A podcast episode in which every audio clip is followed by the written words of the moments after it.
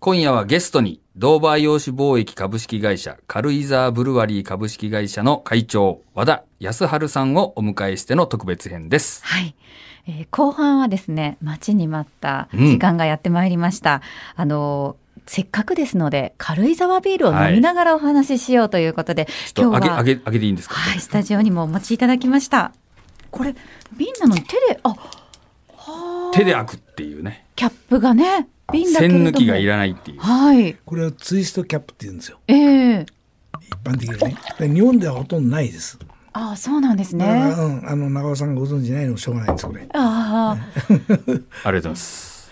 これアメリカのねカーボーイが作ったことなんですね、うんうんでカーボーイが牧場にいる時にジーパンに刺してね、はいボトルをそれでカーボーイですから、うんまあ、行った時に栓抜きないでしょうんうんでしかもあこれがないのそうコかップがねはいほんとこれでこうやるというなる瓶から直接飲むときにやっぱり栓抜きがないと開けられないとカウボーイちょっとかっこ悪いですもんね栓抜きあるのねだからもう手でこうね,、まあね開けられるようにということでカップもないでですよはい。でこれでこう乾杯するんで瓶ごとうんでああ、はいはいはい。私、プレミアムクリアをいただきました。プレミアムクリあいいかがでしたかうまい前の一言いただきましたちょっと私もさ口当たりがね、ん柔らかで、クリアちょっと私まだ飲めてないのでちょっと早速いただきます、はいはいおあ本当に簡単に開きますいやいやねこれ放送女性ので力無理かなと今心配してたんですそうそう、本当細細腕で力ね。のない私でも簡単に開きました。いきます。ほほでも今この飲み方がもうほとんど全世界共通ですああ、そうなんですね。日本だけですよね あ、そうなんですか。ねえへではえ早速いただきます。いいね次っぷりがうん。あ、泡の口当たりがすごく柔らかくて、あの後味すごくさっぱりすっきりしてますね。いいでしょはい。うんこれ私がいただいたのは軽井沢ビールのクリアということで、本当にその名の通り。一番売れてますあ、ああ、なるほどね。これでもちょっと軽井沢なんかでこれ飲んじゃったりしたらもう止まらなくなります ね、夏に。軽井沢じゃなくても、あそう東です京でねもどこでも飲んでいただいたら結構なんでいすけれど。やーで。も本当にあのごくごく飲めちゃう。ああい。やそういったこれねメールですねあの美味しいっていうことで談義になるってことは嬉しいうーんん本当に。いやでもその瓶にもこだわりがあってそしてキャップにもこだわりがあるというそこうそとうそうでうんあと何といってもラベルがやっぱり素敵ですよラベね。ルがうね、ん世界の千住博さんのそうですね絵がね、うんはい。なんか出会いがあったとお聞きしておりますが。あの大変なねデザイ出会いでした、うーん。軽井沢に同じ年にですねはい千治先生の美術館ができたんです、あ、同じ年。ええへえ。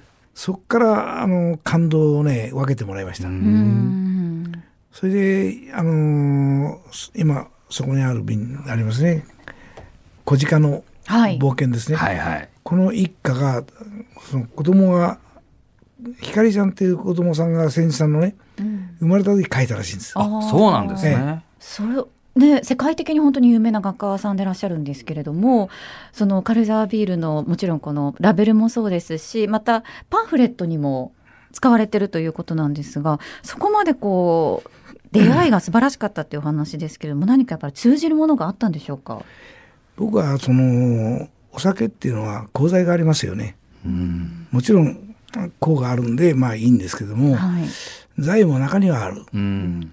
だからそういうことを考えるとやっぱり家族愛の原点をうん見て作るビールってないんですよね、うんあやっぱり家族が本当にこの絵のようにですね、ーうん家族団らんの中にあるビールっうんうんていうのはなかなか存在しないそれでこの絵を見た時にこれしかないとなるほど。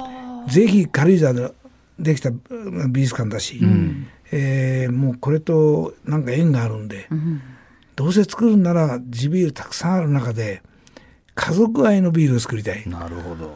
それがね、まあ、今にその通じてるということですねですからこのラベルは大事にしてます缶にもなってますもちろん。あ、はいはい。えええーさてまだまだお話伺いたいところなんですけれども長尾さんはい。ゲストへの恒例の孫子の言葉にはい移りたいと思います。これまでのお話伺って、はい。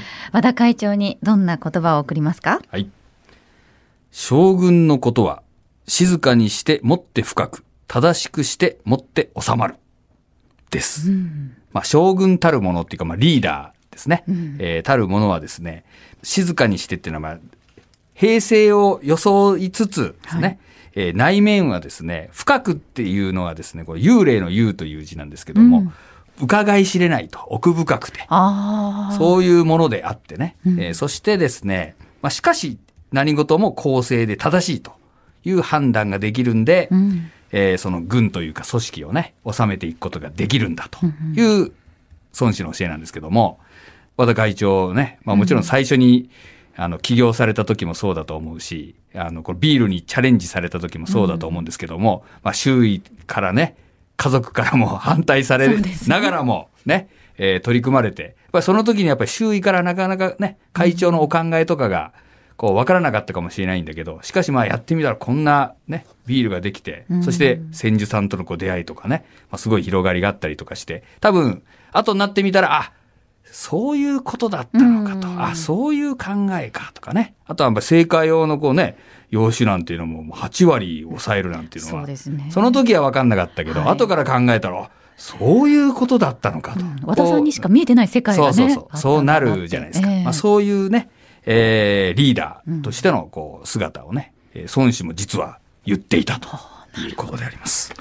和田さんいかがですか孫子の教えにぴったりなね。何のは本当に。私、あの、将軍っていうキーワードが出てきた時に、うんうんお、まさに将軍だな と、和田さんのことを見ながら思いましたけれど。まあはリいい。。そうなんですよ。はい。会長、いかがですか今の話を聞いいて。やー、恐縮です。恐れ入りました。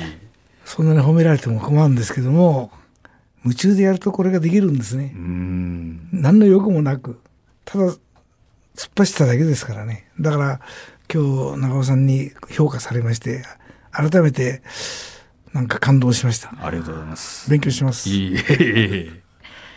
えーではそろそろねお時間近づいてきたんですけれども最後に和田さんぜひあのリスナーの皆さんこのラジオを聞いてらっしゃるリスナーの皆さんにメッセージをいただけますかビールそのものがメソポタミア文明からの発生でしょ。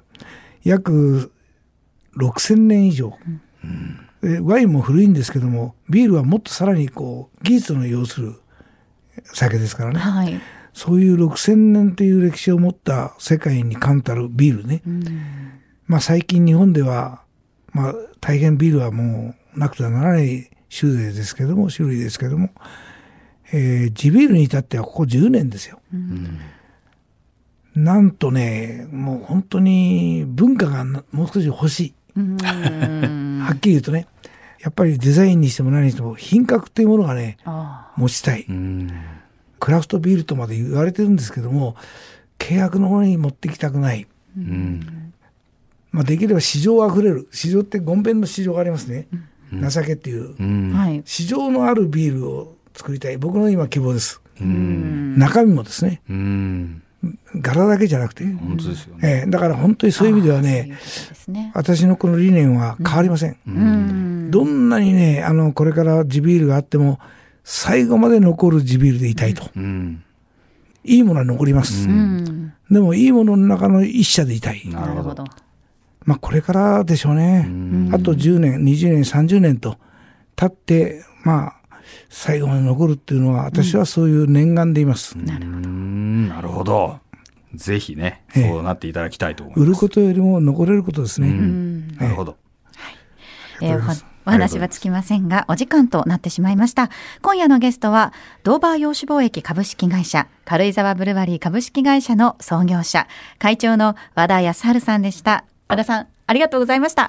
ありがとうございました。どうもありがとうございました。